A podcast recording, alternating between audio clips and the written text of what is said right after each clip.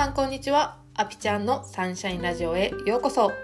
このラジオでは22年間のアスリート生活を経て、現在は心のパーソナルトレーナーをしているアピちゃんが、他の何者でもなく自分100%でいる方法や、心が晴れるお話をお届けします。はい、皆さん今日あった幸せは何でしょうか？はたまた今日これからある幸せはどんなことでしょうか？えー、私が最近あった幸せはですねあの神奈川県に引っ越してから母とこう離れ離れで暮らしていて久しぶりに母と電話できたことですね。で私の家族って基本的に淡白というかあんまりこうこまめに連絡は取ったりしないんですけどやっぱりこうお互いのね健康状態を確認したりとか家族をお互いが支えるっていうのは大切なことだし幸せなことだと思うんですよ。うん、本当に自分の大切な人たちが健康で生きてくれているっていうことはありがたいことだなって思うからそれを失ってからね気づくんじゃなくってできるだけ生きてる間にできたらなって支えることができたりとか気遣うことができたらなっていうふうに思うんですよね。でそれぞれの家庭事情っていうのは本当にあってどこのね家もこううまくいかないこととか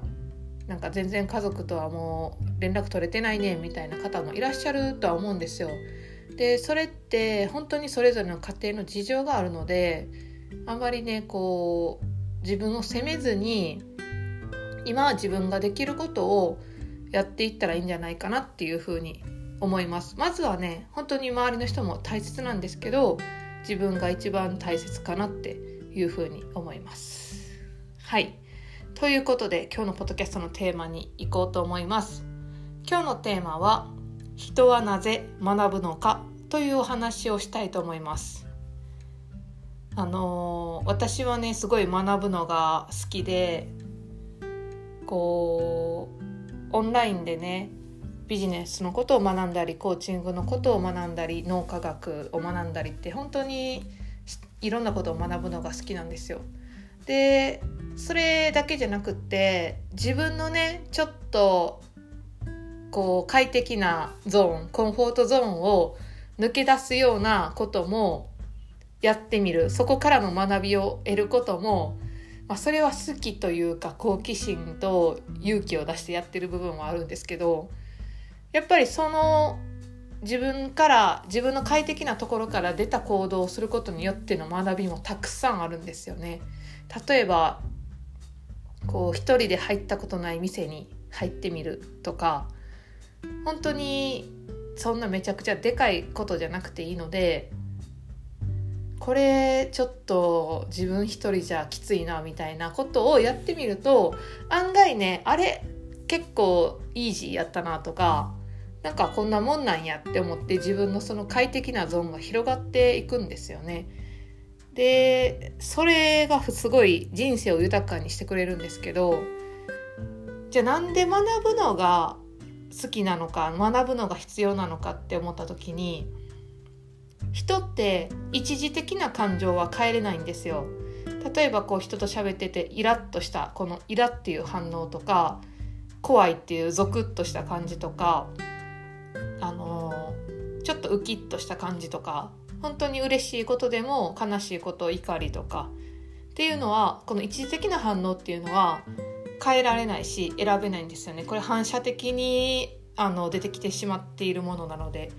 ただそのイラッてしたことに対しての二次的感情っていうのは変えることができるんですよ。その何か言われてイラッとした。でなんでこの人こんなこと言ってくるんやろう私のこと嫌いなんかなっていうこの二次的感情の捉え方こういうふうに考えれることもあるしあこの人は私のためを思って言ってくれてんねやなっていう捉え方もできるんですよね。でその捉え方っていうのは本当に無数あってこの二次的感情の捉え方は自分で選べるんですよ。でその自分で選ぶためにはこの今までの自分の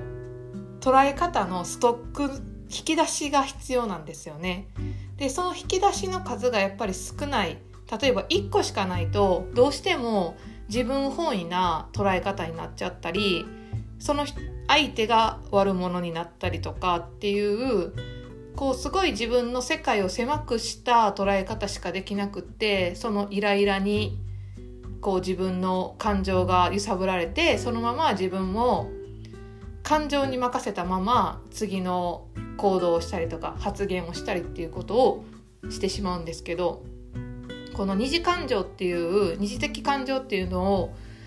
捉え方を自分で選べば選ぶほど自分の次の行動が変わりますよね。でそこから人間関係って良くなっていったりとか自分の人生自体がやっぱり良くなっていくんですよ。一時的な感情とか反射的な反応とかっていうのに自分自身が飲み込まれるんじゃなくてその反応を受けて自分は次どうするかを考えるっていうのが人間の特徴やと思うんですよ。うん、でやっぱり人間って賢いからその分自分の捉え方を豊かにして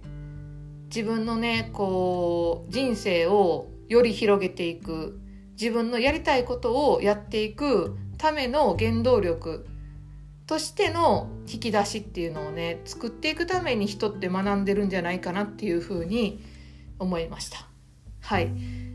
でそのお金をかけて学ぶ形っていうのもたくさんあるし本当に自分のためになると思うんですよ。でちょっと今はお金かけられないっていう方も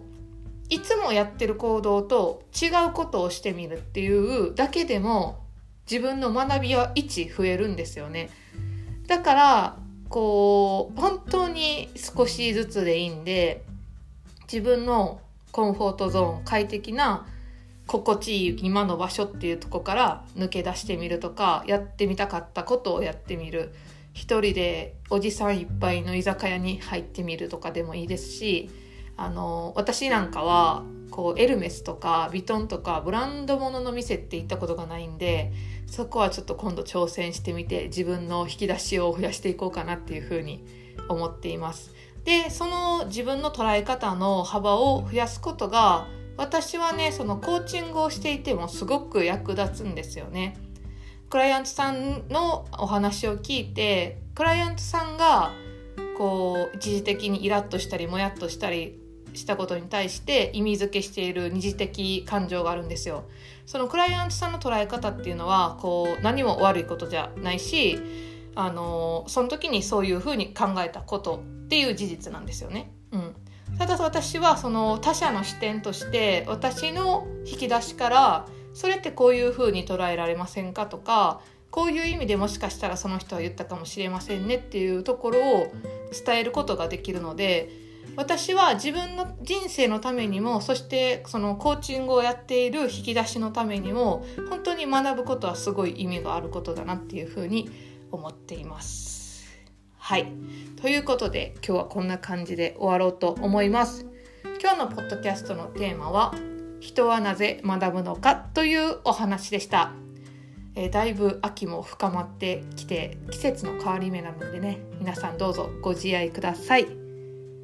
はいということで今日も素敵な一日をお過ごしください。ではまたチャオチャオ